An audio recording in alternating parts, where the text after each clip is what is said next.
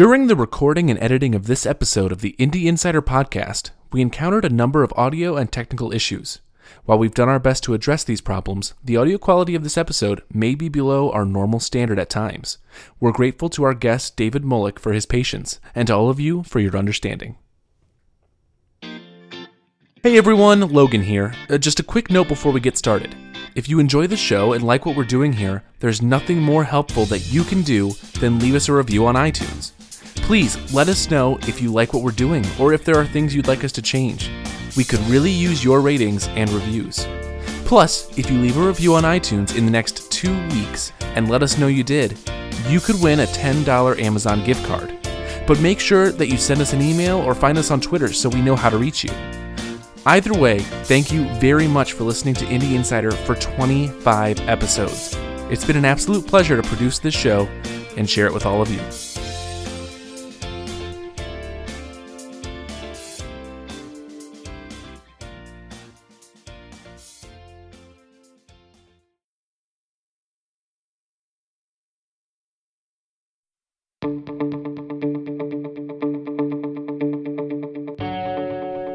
Welcome to Indie Insider, the weekly show where we chat with video game industry professionals about their projects, their stories, their advice to others, and of course, their thoughts on everything indie. I'm your host, Logan Schultz, and today on the show, I sit down with David Mullich, an industry veteran who has worked on such notable titles as 1980's The Prisoner, the hit 1985 adaptation of I Have No Mouth and I Must Scream, and a number of games in the Heroes of Might and Magic series. We chat about his fascinating story, his advice to avoid burnout, what he thinks of the indie apocalypse, and much more.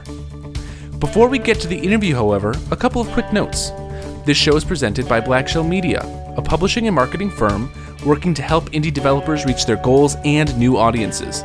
The company also strives to offer unique, inspiring, and even educational services for developers, publishers, and gamers alike, which is why we get to bring this show to you. Speaking of which, be sure to subscribe to our show on iTunes, Google Play, and other podcast services across the internet. And please leave a review. If you'd like to be a part of the show and share your thoughts, questions, or even request a professional to bring on the podcast, send me an email at logan at blackshellmedia.com. You can also find the most up to date news on the Indie Insider podcast on Twitter by following at Logan A. Schultz. That's L O G A N A S C H U L T Z. Finally, special thanks to David for joining us on the show, as well as Benjamin Tissot over at bensound.com for allowing us to use his song Going Higher in the show. And now, veteran game producer and designer, David Mullich.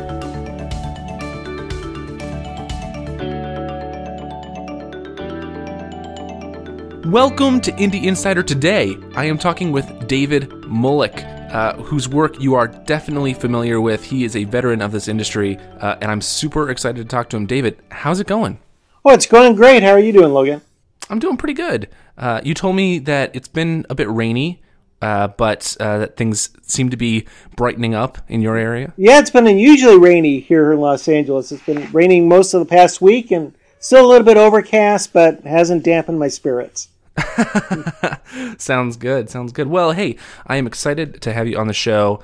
Um, I am just stunned by your portfolio of work. So I'm excited to just chat with you, pick your brain about your story, you know, uh, who you are, and um, and just hear a bit about you know what's what's next, what's exciting you, and and then pick your brain a bit about the indie video game industry, uh, your thoughts on you know what's going on in the video game scene right now. So if that all sounds good to you, I I would love to just start at the beginning and and maybe you can tell me a little bit of just how you got into video games in the first place. Well, would you believe the beginning started almost 40 years ago when I was, uh, yeah, I was a student at Cal State Northridge. And uh, I, originally went into college planning to be either a film director or a artist or a writer. And I really couldn't decide which of these things. So I decided, you know, what, I'm just going to take a bunch of courses and uh, and just try to figure out what where I should take my career because I really didn't have a, a, lot of faith in making money at okay. either of these professions. So I took a bunch of courses, and I took a computer science class just to fulfill my general education requirements. And one day while I was sitting in the computer lab waiting to use the shared printer, I started typing out a Star Trek game because I was a huge Star Trek nerd. Excellent. And as I was as I was writing it, I realized that I was essentially creating an interactive story, and that a computer could be as valid an artistic medium as was a, a camera, a easel, or a typewriter. So I immediately got excited by that whole idea, and uh, went down to the administration center and changed my major to computer science. so started taking computer courses, and uh, one day I was taking a COBOL class, Common Business Oriented Language, which was mainly used by the government and by banking industries. But in addition to doing my homework assignments, I was using the school computer to print out pictures of the Starship Enterprise and generate poetry. Well, my professor caught me doing this and called me over. And I thought I was going to be in deep trouble, but instead he offered me a job. He and a couple of the other professors had opened up one of the very first computer stores in Los Angeles. Oh, Where they were selling the original Apple II computer. And he Oh, wow. offered me as, as a job as a clerk. So it was great. It was, it was like across the street from the school and uh, really fit into my schedule. So I went there, and as it turned out, some of the people who started the very first game publishers bought their computers at that store.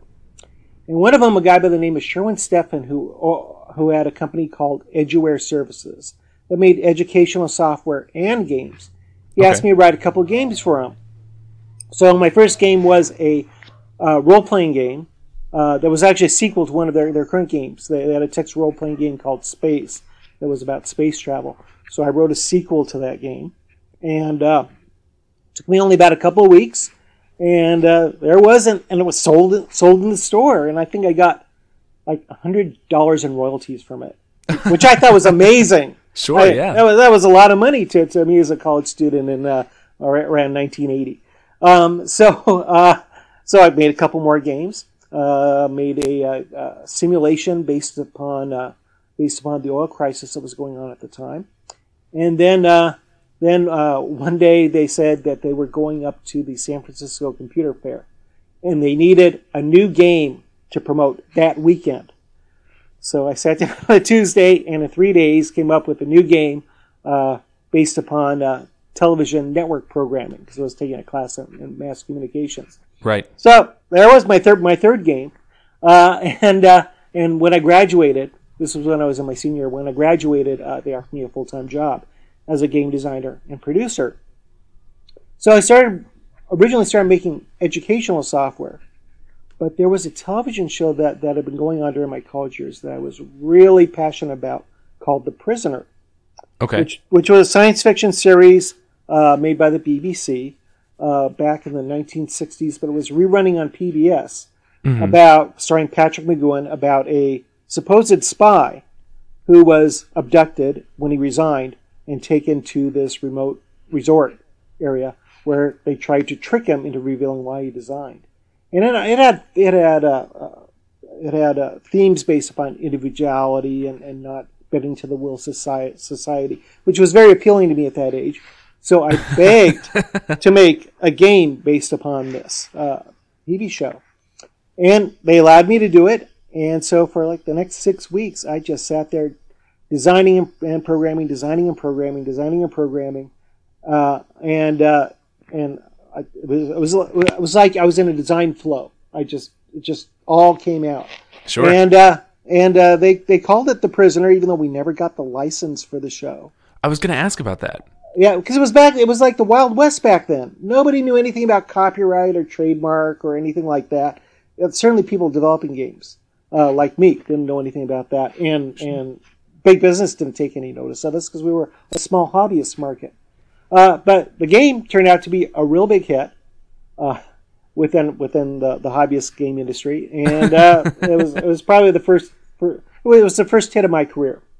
Okay. Um, anyways, Eduware lasted for five years and and uh, developed a, a number of different games and educational software with them, and then uh, and then we were bought out by a uh, big company back east, Peachtree Software, which made accounting software, and they wanted to to break into the home market, so they bought our company, but mostly because of its educational software, hmm and within a year had driven us out of business because they Oh, didn't wow. understand the home market. Uh, so I and a group of, of my fellow employees got together and we started up our own company making 3D simulations. Uh, and uh, we became uh, Electronic Arts' very first affiliated label publisher. Oh wow, and, really? Uh, yeah, very, our, their very first, and we made a game called Wilderness, Wilderness of Survival Adventure with a couple of NASA JPL scientists. So it was very Okay. scientifically accurate and immersive, and I think it was the first relatively uh, real-time, first-person perspective 3D game, uh, adventure Okay. game. Uh, and and we made a lunar landing simulator, but unfortunately, us being the first, Electronic Arts made all their mistakes on us. sure. Uh, so uh, so we uh, they, they they overbought our inventory and asked us to buy inventory back, and it was we we got into a deep financial mess. And if Okay. you're an indie developer and you're making box products, among the expenses you have to worry about, in addition to development, in addition to marketing, is inventory. Actually, Right. making physical copies and sinking money into that. And if you don't sell any, if you don't sell as many as you make, that's all lost money. And so we got into that problem. We eventually went out of business. So then, but from there, I just kind of went from company to company. I joined Walt Disney Company, its very first video game producer, hmm and uh, and and made uh, among other things Ducktales for the NES and Excellent, okay. for the PC. I joined uh, Cyber Dreams as its head producer there, and worked with Harlan Ellison on making adapting his short story "I Have No Mouth and I Must Scream" into a video game. Worked Right. with H.R. Giger on adapting his artwork into a game called Darkseed. Uh, joined the, from there went on to the uh, uh, to uh, New World Computing, which is a studio owned by the 3DO company, and was in charge of the Heroes of Might and Magic franchise, uh, which Okay. is very popular turn-based fantasy uh, combat uh, strategy game franchise. Uh, and uh, headed that up for four years before joining Activision, where I worked on uh, Vampire the Masquerade Bloodlines and uh, and uh, Tony Hawk American Wasteland. And then after that, I kind of decided to downsize a little bit, and I joined an ex uh, employee that who had worked in the mailroom at Cyber Dreams several several years back. Who started Okay. up his own mobile game company.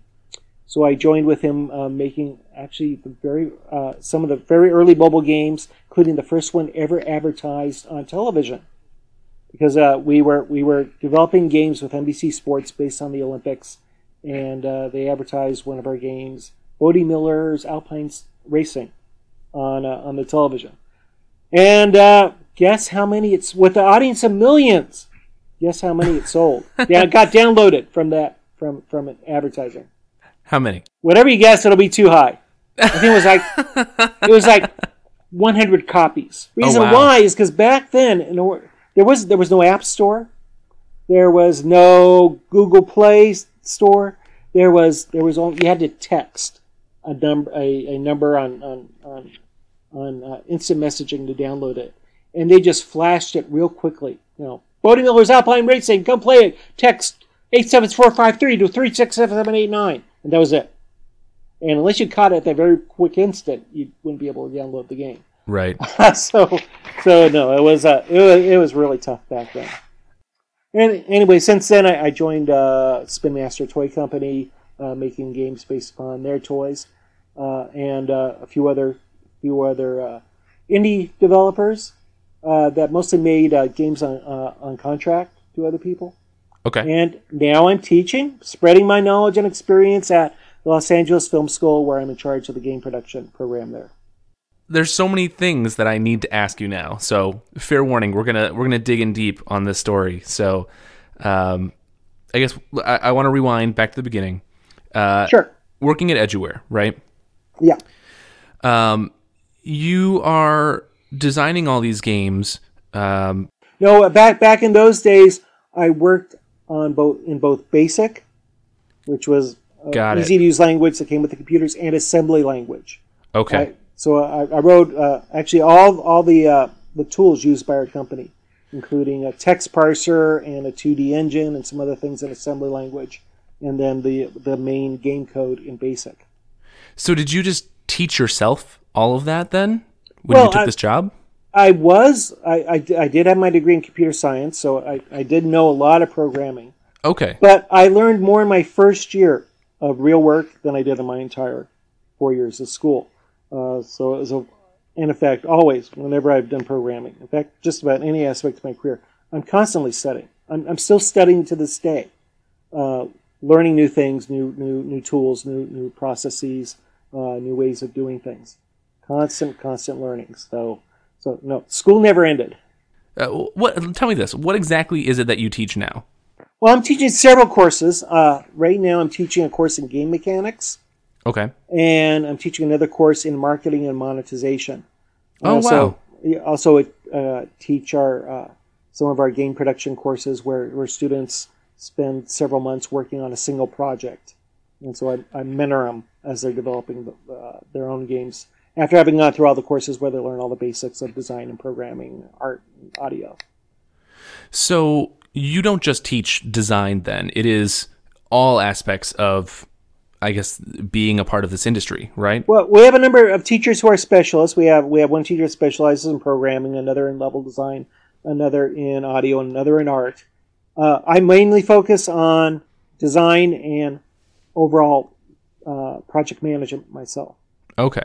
But I, I do help them out with others. There's only so much programming I can help them with that their questions get too too deep. I, I send them over to our programming instructor.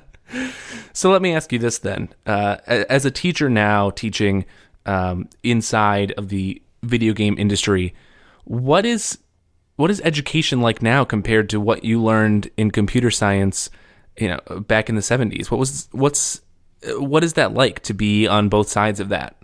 Well, of course, back then, the whole idea of people having a career making video games was, was completely unknown. Right. I, I didn't even know there was such a thing. The only video game I had played was uh, uh, system was was Magnavox Odyssey, and that seemed more like electronics than uh, than programming to me. Sure. Uh, so so it was a completely different experience. Nowadays, what we do is we act, we focus so much on so many different disciplines. It's not just the programming; it's art and understanding art principles. It's understanding the, the how music creates moods. It's understanding game design, which is about creating a, a user experience for players uh, using a lot of psychological principles uh, and and rigorous testing of everything. And then it's just not doing projects but as homework assignments. It's actually working on a single game for several months as part of a team. The teamwork aspect is very important. Something we strongly uh, uh, emphasize Sure. because you can't you can't work in in game uh, game development without having team skills, both communication skills and working with others and figuring out how to take a very complex project, break it down into its components, uh, doing some estimates on how long it will take to do each aspect of, of the game, and, and figuring out who's going to do it and, and what is the correct order to do things in. Mhm. So, so we didn't learn anything like that back when I was in college. So it's it's it's a, a, a wider set of skills Okay. that we give to our students than than, that than I was done in college and I had to learn on my own. So then you move on from Eduware. You move uh, onto. I guess you at that point started your own company. Is that right? Yes, yes, with uh, three other people. Right. What was that company called?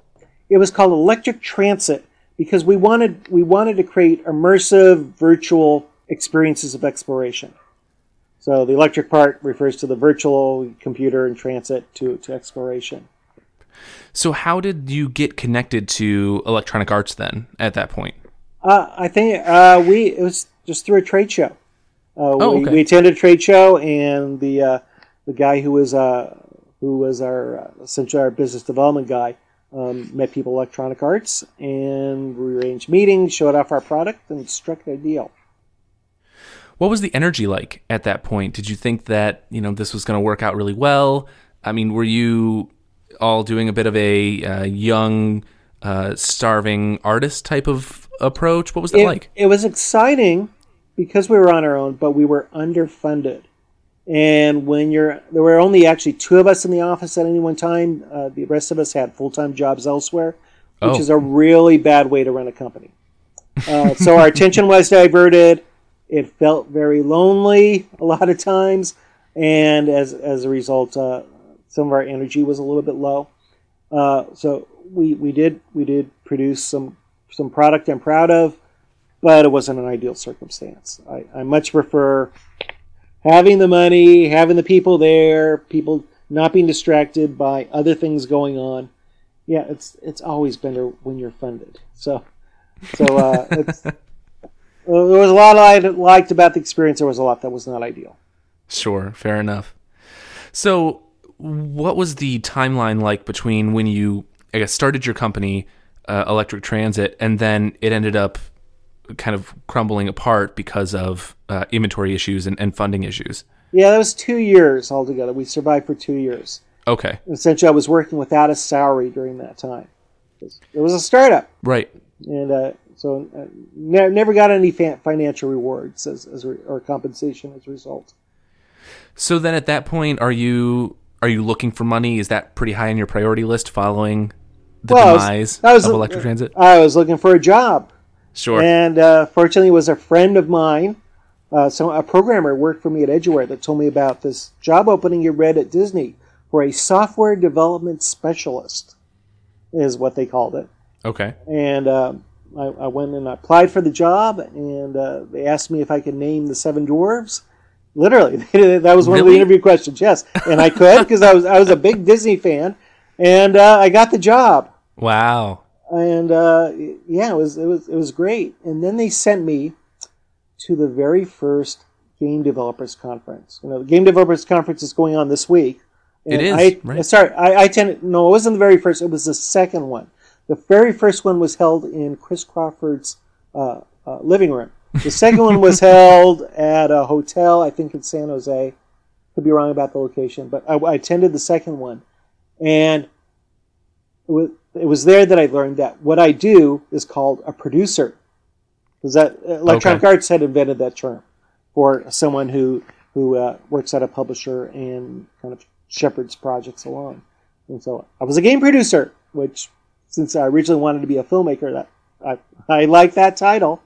Uh, so so uh, so uh, yeah, that, that was a lot of fun, and and it was it was fun working at a company that could actually pay a weekly salary. That, that was really nice about the corporate sure. environment. So uh, you're having fun, you're getting paid, and you're a producer. What is uh, what is it like being a producer at that time? What does the workload look like? Um, the workload was really heavy. Uh, Sure. Back then, because we, we we had a lot of projects we were assigned. I think I was at one time developing uh, 16 different SKUs. SKU meaning stock keeping unit. So I was working Right, on wow. four titles, each on four different platforms at one time. And I remember our, uh, our our first game that we actually self-published. A lot, lot of lot of the games we did at first were actually licensed games, where we licensed uh, Disney characters and movies, properties to other companies to develop game for us.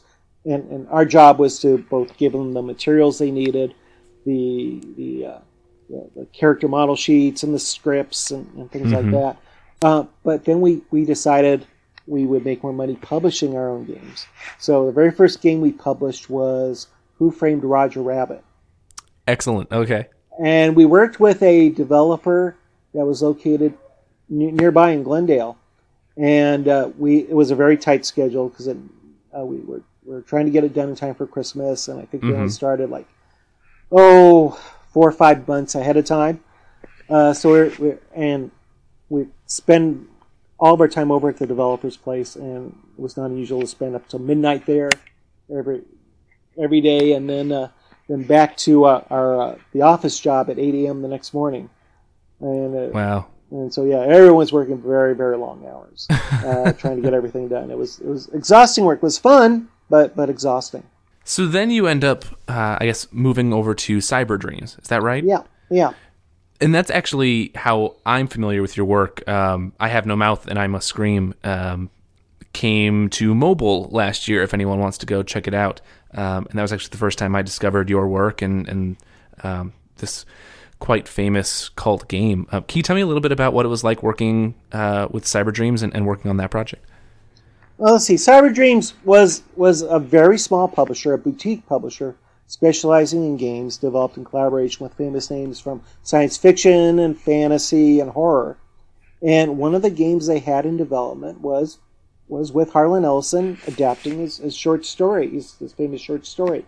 Mm-hmm. And that work had, on that had actually begun before I joined the company. In fact, I, I first found out about it when I attended a game developers conference, and they had a talk there with Harlan Ellison and uh, and David uh, Sears, who was the designer they brought onto the project. Okay. And I attended a meeting where they were talking about it, and I thought, this is my favorite short story of all time.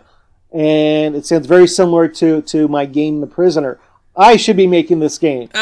well, as it turned out, uh, Cyber Dreams hired me, to brought me aboard to, to produce the game after David Sears had left the project, the original designer. Okay. And it was uh, it was it was Sears' very first game design, uh, and the game design document he, he left was unfinished. Uh, there were a lot of details that needed to be specked out, so uh, so I, I took over completing the design on it, and I went to meet Harlan, who was my big idol. And so I remember the very first meeting at his house. Uh, went over to his house, and you walk up to his house, and the first thing you know, it, it, it's a middle class house up in the hills overlooking Los Angeles, Okay. but all along the roof are stone gargoyles. And protecting the gargoyles was barbed wire, because I later found out that, that a lot of the neighborhood kids would try to steal the gargoyles from the roof. So Oh wow. gargoyles and barbed wire on his roof. and I went in to meet Harlan. Now I I was a big fan of Harlan, but I had read all the stories about him, how difficult he was to work with, and how cantankerous he was, and uh, and difficult. But uh, and he proved to be that way at our first meeting. I, I went in and I introduced myself, and he said, uh, "Oh, great! An- another cyber member of the Cyber Dreams Brain Trust." And then, uh, then I said, "I brought my computer. I want to show you the work we've done so far." And he goes, "All right, go in the, the kitchen and plug it in." And I go into the kitchen and I look around and I don't don't find a plug anywhere. And he starts hurling insults at me. Um, so, but then I, I look and I discovered that the plug was not on the wall, but on the uh, the outlet was was was actually on the on the heading of a of a diner style booth he had installed in his kitchen and underneath a plant. And when I picked up the plant pot, I discovered the outlet. So that's when I plugged in the computer. Uh, and then Oh wow. I got him to, to sit down next to me, and I started showing him the work we had done so far. Um, and uh, and uh, he started to get impressed.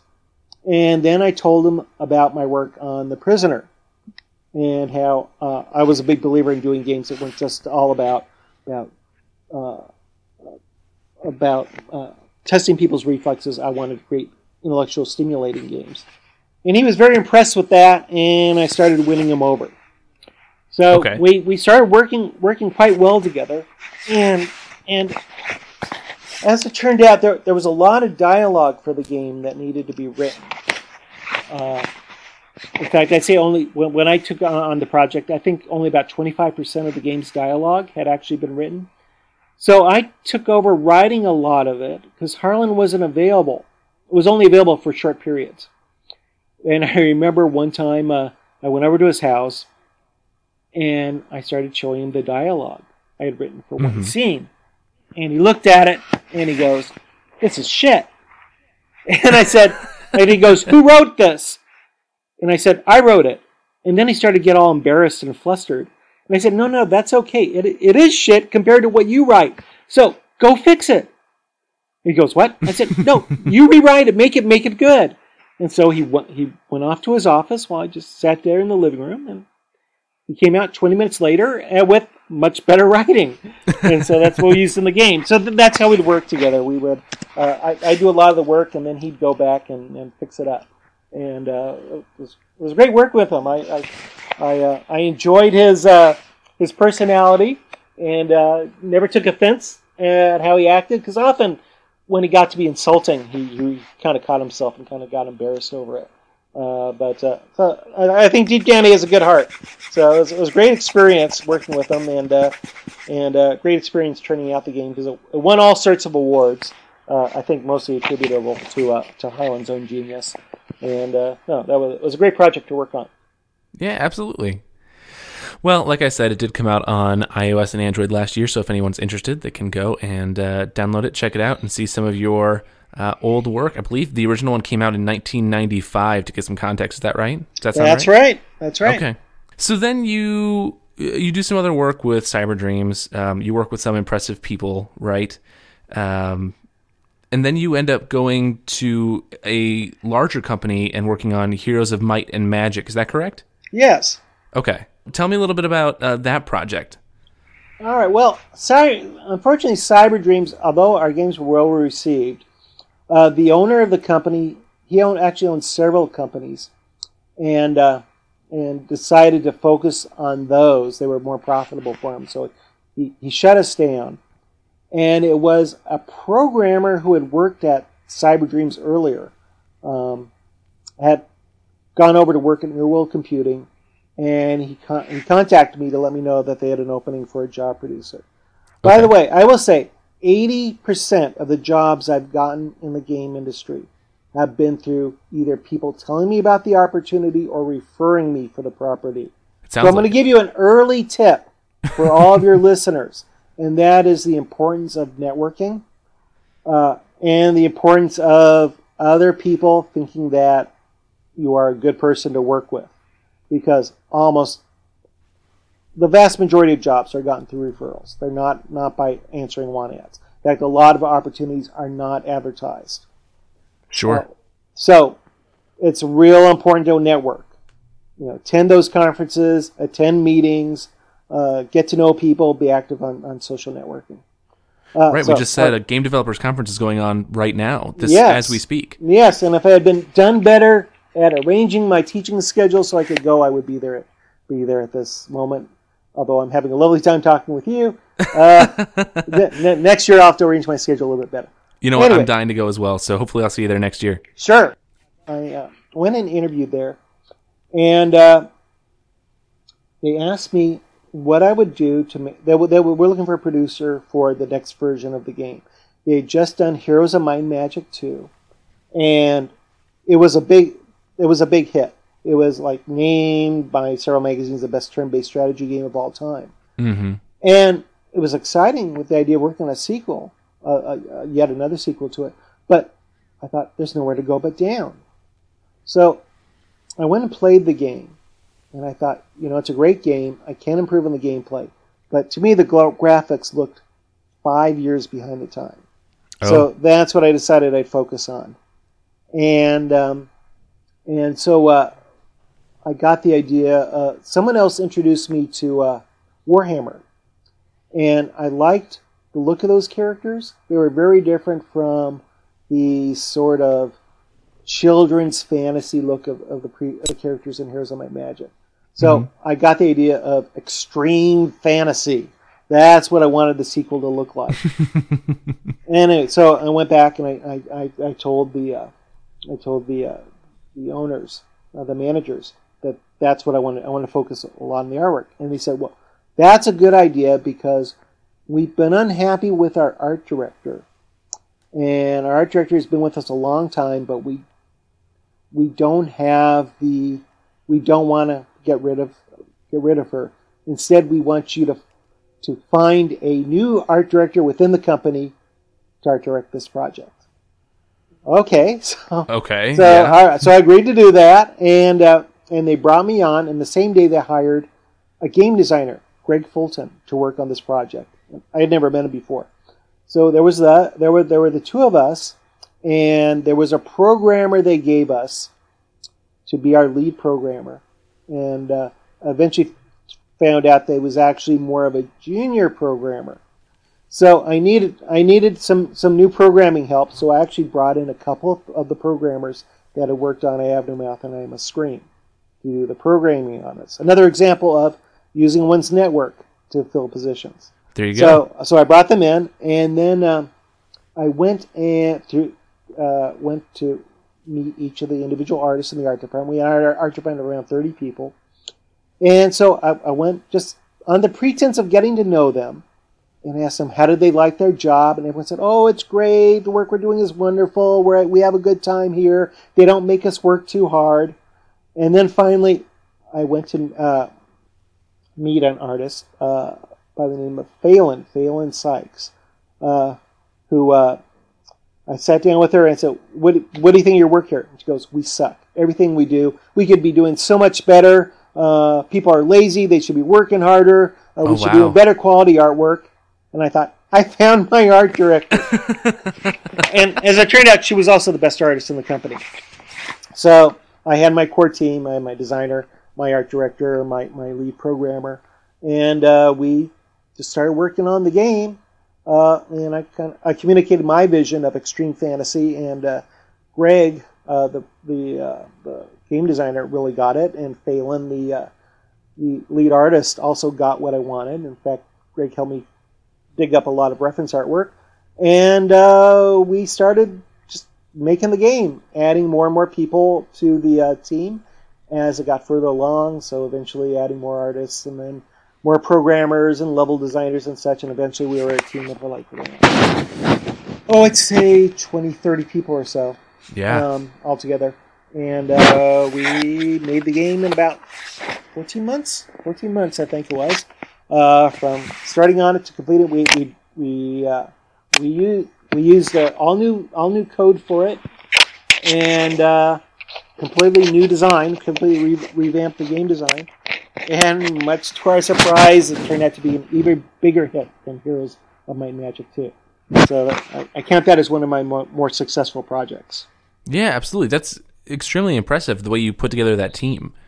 So, what would you say your biggest takeaway was from that experience, if you had to choose something?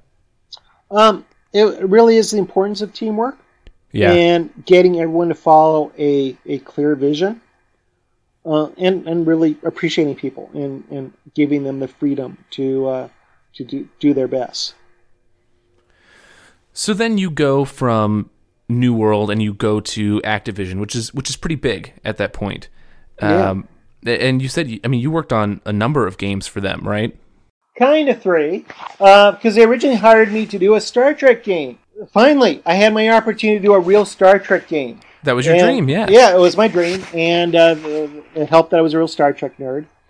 And uh, so we uh, we uh, they brought me in to, uh, and we found a uh, developer in Hungary to work on the game uh, out of Budapest that had a really good game engine and uh, a 3D a 3D a 3D engine. And uh, so we, we started working on this game, and I'd, I'd make trips over to, to Budapest to work with them, and come back and work with Paramount on, on on on showing what our ideas was, and we got the project up to a playable demo stage Okay. uh, of, of the space combat we wanted to do.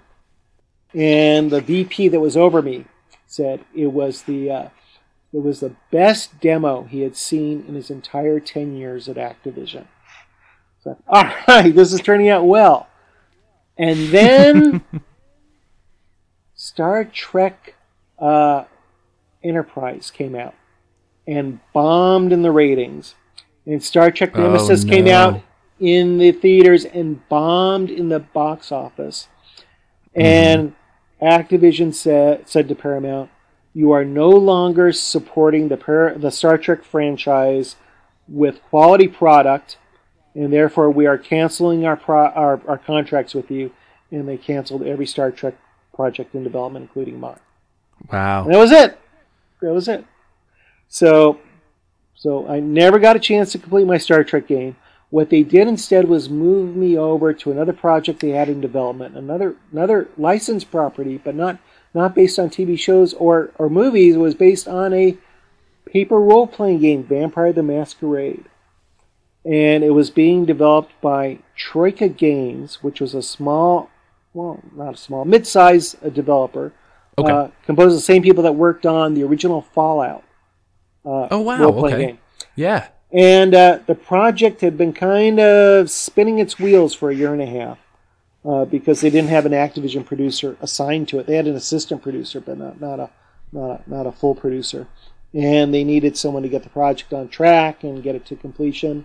And so that gave me that opportunity, which was great because I, I, I love paper role playing games and I loved horror. Sure. And, uh, and it was being built uh, based upon uh, the, uh, the, the, the uh, source engine that Valve was developing for Half Life 2. And that was the biggest problem. Developing a game for a game engine that was still in development itself. Because Oh. every time they made a change to the game engine, the game engine hadn't been released yet. Every time they made a change to the game engine, a whole bunch of assets and, and code that had been created for it uh, became useless and had to be started right. over again. So that was a big challenge, and it was bad. Uh, bad. Uh, was bad for the developers, bad for motivation for them, and so uh, it was. Uh, it was it involved a lot of meetings with uh, with Valve trying to, to get get more communication between the engine developers and uh, the, our, our development team. Uh, although you know it, their stuff had, had higher priority than, than our stuff, and uh, and kind of getting the the gameplay on track. Um, Troika had a reputation for making a lot of changes to the game to their games at the Mhm. last moment, and as a result, it would introduce a lot of bugs in their games. So one of my my uh, mandates was to make sure that they would finish stuff and not introduce changes at the end. So Okay. I would go to I, I wound up being an embedded producer at on their uh, on on their at their studio, and uh, it was a long drive. It was a sixty mile drive for me. Uh, Wow. each way.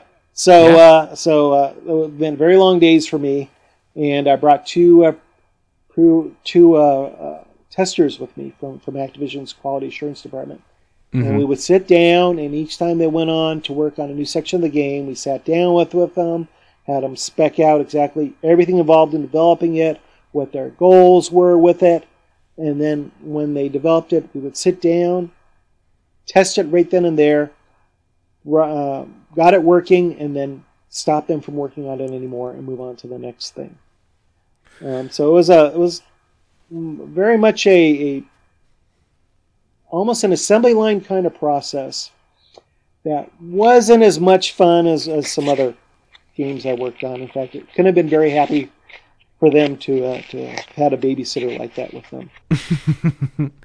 So you, I mean, you're pretty much working like a madman all the time. I mean, you're driving all the time. You're working on this. I mean, it seems like you're just putting your entire life into this. Oh yeah, oh yeah. It you know until until uh, past couple of years, working in the game industry, especially if you're working on AAA games, was very rough. Yeah. Crunch time was the bane of video game development, and working long hours was expected. In fact, I had a boss at Activision who told me that if you're a game developer and you're not working 60 hours a week, even when, when you're not on a deadline, you're not a real game developer.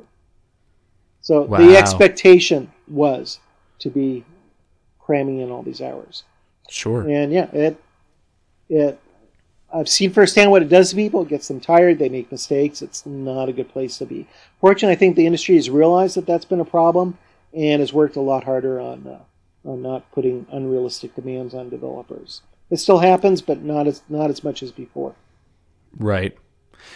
So did you feel like you were suffering from any sort of, you know, burnout or overwork at that point? Oh yeah, at that time, oh yes, I was. I was. I was exhausted. I, we were we were working on a game of vampires, but I turned into a zombie. I was just I was dead tired all the time, and my family life suffered. Uh, everything, my health suffered. It was it was. By the time we released the game, I'm, I'm surprised I, I was still uh, still able to uh, to walk on two feet. It was it was it was a very tough experience developing that game. I was going to ask. I mean, you you'd pretty much been working and growing your career nonstop since what the late 70s. Did you have time for personal life? Did you build a family? How did that come together? Oh yeah, yeah. I uh, I, I got married actually uh, my last year at Disney uh, to my wonderful wife Charlotte, and we have two kids. Uh, but you know, it it's a conflict, and you got to figure out a way to work it out. My my youngest son, we had uh, we had discovered when he was three months old that he had a uh, a malignant tumor. It was uh, a form of cancer called neuroblastoma, and Right. that became a whole uh, a year long, year and a half odyssey of surgeries and chemotherapy uh, and all that. And he'd spend half his time in the hospital. And so my wife took a year off. She's a teacher. She took a year off uh, from work. They, they, they gave her a leave of absence and held her job for her. But she'd stay at the hospital during the day, and after work, I'd come there at night. And I remember I was working on I Have No Mouth and I Must Scream that time, and I just channeled all of that angst into my work. And in fact, uh, in, in writing a lot of the dialogue for the game, which was a very dark, dark game. Uh, I, I just channeled that into writing uh, writing a lot of the dialogue, and so I just took the difficulties and put it into my work and figured out how to work my work around my family life. I was going to ask um, d for the people out there who are working too much or who want to do this, do you have advice for them on how to balance those things, how to still be a human being and still be able to work in this industry? It I will say it, it is important to find a way to balance it. You can't put all of your time into your work. Uh, you're not going to be you're not going to be working at, at peak productivity if you're exhausted, and if you're a game developer, you have to draw on a lot of different experiences, life experiences, if you want to create an innovative product. So it's important to to have those experiences. So take time out to travel, to uh, to go camping, to read books, to go to museums and see art. Uh, having having a well-rounded life will make you a much better developer. And do whatever you can to resist the uh, the urge and, and the mandate to work incredibly long hours. It's not worth it. It's put more effort into planning up front so you don't have to work those hours. So then, looking at your career, you step away from Activision. Your your contract ends with them, correct? Yes. And you step into the mobile scene. Yeah. So that's pre- that's pretty fascinating. What did you? What was that experience like? It was a completely new marketplace. Yeah, it was, uh, I, I've gone from working on games with multi-million dollar budgets to uh, very small games. In a lot of ways, was like going back to the old days of, of, of very small projects with very small teams with very quick, quick turnaround schedules. The big difference was that all the different platforms we had to support. Uh, Right. it wasn't back in those days. It wasn't just Android and Apple. If you there wasn't a lot of compatibility between these games. Well, there was actually when you made a game, you had to do it in like five or six different builds to Okay. uh, to accommodate different, mainly different screen resolutions, and then you had to get it ported to a hundred or more different handsets. And to do that, you needed help, and you needed help from the Chinese. So what uh, what we did, we made builds of the game, and then we had a relationship with uh, with uh, with companies in China that would actually take those games and port them to all the different handsets. Okay. And that was that was a big part of my job was handling that process of uh, getting them the builds and then working with uh, our Chinese uh, Chinese partners to uh, to uh, develop all, all all the different handset versions and get them back to us in time. So uh, it was uh, in fact it, it was a lot of working with with overseas companies. We uh, one of the games that we developed was a was a uh, a cross-platform game, a trading card game called Freaky Creatures, in which you could play your game either on your mobile phone or on PC. And I worked with a company in Germany on developing the lobby system for that game. So it wouldn't be unusual that uh, I, I w- first thing in the morning from home, I'd have calls with the uh, company in Germany.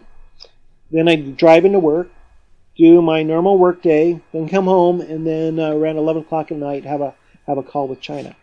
oh wow. So, but but it wasn't. I mean, it wasn't exhausting. It was a you know brief phone call in the morning, and then a, a eight hour day, and then a brief call at night. It right. was just spread out through uh, throughout the entire day. So, That's such a fascinating problem to have to work around. You know. Yeah, yeah, and you have to deal with everyone's different time schedules and making sure everyone was on the same page. Hmm Uh, and I, I learned a little bit about working on virtual teams as a result of that. where you have different people spread out, different locations, rather than everyone co-located uh, with each other. Uh, it, it involves just double checking a lot and making sure things are communicated clearly and and just keeping up with everything. Right. So, what did you take away from your time working in mobile? I mean, that's uh, you you worked with um, with this company, Abandon Mobile, right? Right. For uh, how many years? I think it was three years. Okay. Three years. I I think. Uh, well, the big thing I, I took away from the entire experience was was uh, well, uh, mostly it just has to do with the fact that you're uh, the shift in technology from from playing games on your home computer in your your family room or your bedroom, and then being able to play games on the go, Mhm. uh, which involves both. Uh, it's very different from the from the from the big massive games I used to work on. It involves creating a much shorter game loop, the, the actions you perform over and over in a game, so you can have have a satisfying experience within just a couple minutes. You know, you're at the bus stop, you're waiting, you pull out your phone and play for a minute or two, and then, and then reach a sense of closure, uh, and then pick it up again later. Uh, Right. Very different from the types of games I did before, and it required a, a whole new level of design thinking. Uh, so I'd say that was the biggest takeaway from the experience. Well, David, you worked on mobile for a while. Now you are teaching. Um, what does it feel like to be, you know, imparting all of this knowledge to a new generation of people after such a, you know, long career in this industry? you know, I'm having the time of my life. Uh, as, as as great as my career has been, I, I think this is my, my most fun job of all.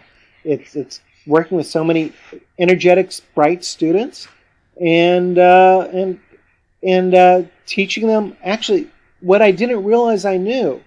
You know, I always had had problems in job interviews where where they would ask me, "How would you start a project?" Or "How would you do this?" or "How would you do that?" And I Yeah. couldn't never answer the question because it was always more intuitive. I just go and do it. I never thought about how I went about doing it. But to teach, I actually had to sit down and think about how games are developed and what makes for a, for a good game. And that also required me to do a lot of research uh, that I never really bothered to do before into to other people's approaches to games, and that helped me become a better designer. Uh, so I'm, I feel like I because I'm teaching, I know more about games than I ever did before, more about game development, and it, it's just great working with, with all these students and, and watching them create their own games. So let me ask you this then, because I think they tie in pretty directly. Uh, and this kind of gets us into talking a little bit about the indie video game scene as a whole. What do you think about the way the industry is structured right now with downloadable games and just the accessibility of it all? And, and how does that tie into what you teach? Well, in general, I, I just love the fact that, that the game industry seems to have done a done a, a, uh 360, and that there, there's it's a lot easier to enter in the industry than it was when it was when everything was controlled by the AAA uh, publishers, Right. and that allows people to take a lot more risks. Uh, I mean, we're, I I could never get another Prisoner or or some of the other games I made early on uh, uh, greenlit by a, a big publisher. And these days, you know, you can make whatever game you want. The problem act- actually is that it's so easy to get in that there's tremendous competition Right. and it's really tough. I mean, it's like I think I read the other day that uh, uh, some like 400 new games appear on the App Store Sure. uh, every day. Not uh, not necessarily, but at least apps 400 every day. So how on earth do you get noticed? Uh, and it's you know you do have to make a good game, but it's more than that. It's it's about marketing yourself uh, and and building an audience and a following for for your game uh, well ahead of time. And it's figuring out a a, a, a, uh, a plan and a business model to sustain yourself. Because if you're an indie developer just starting out, guarantee you, your first game's going to suck, and your second game's going to suck, and your Mhm. third, and you may not have a decent game for you know until you do a half a dozen, and even then, there's no guarantee that it's going to make money. So it it's it's a it's a struggle being an indie game developer. A lot of people are attracted to the romance of it, and uh, yeah, I mean, if, you know the idea of being kind of this this uh, this lone wolf out there and uh, not not not working for the man and, and doing your own thing and being creative that all, that all sounds great but there's a price to it. And that price is is that it's it's tough to make a living and it's it's tough to be successful. It's like starting up any new company. 80% of all companies fail within the first two years.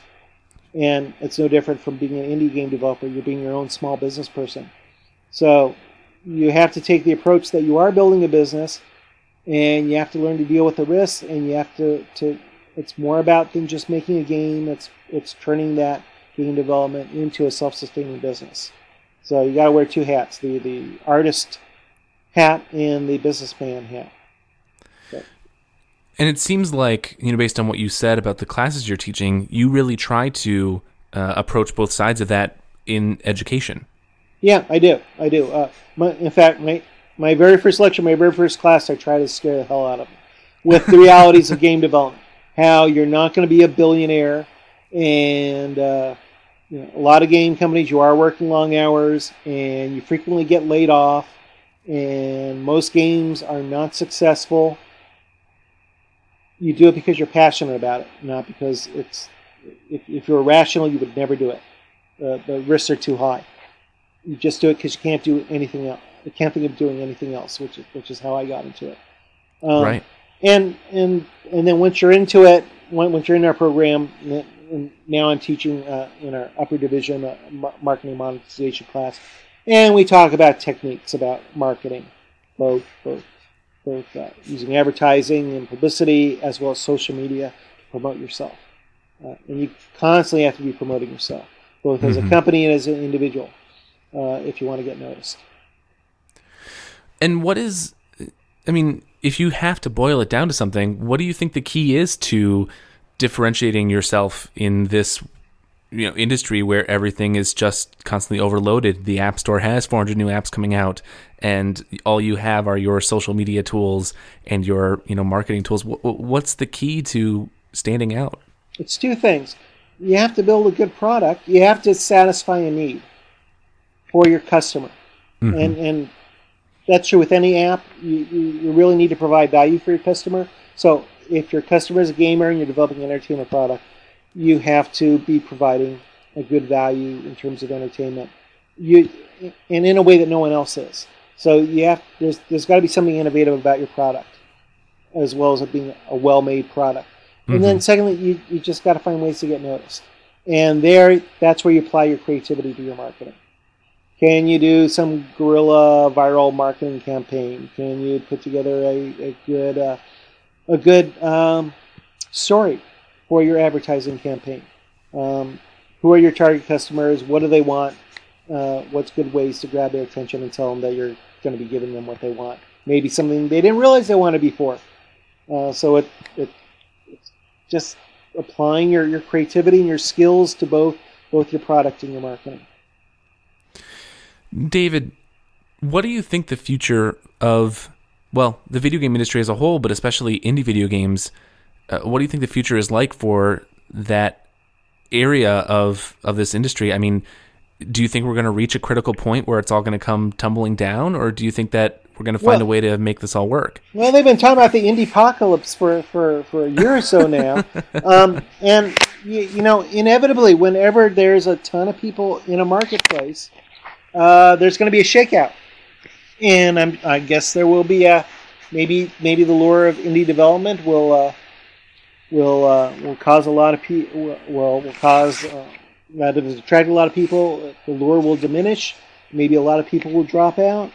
Um, but uh, in terms of what new games are going to be and new ways of delivering those games, well, as, as Yoda said, the, the, the, the future is always in motion, and my magic eight ball doesn't always work, so I, I really can't guess what the future is going to bring. It will be an interesting. I'm looking forward to seeing how uh, now that Steam has gotten rid of Greenlight, right? How how Steam Direct is going to work.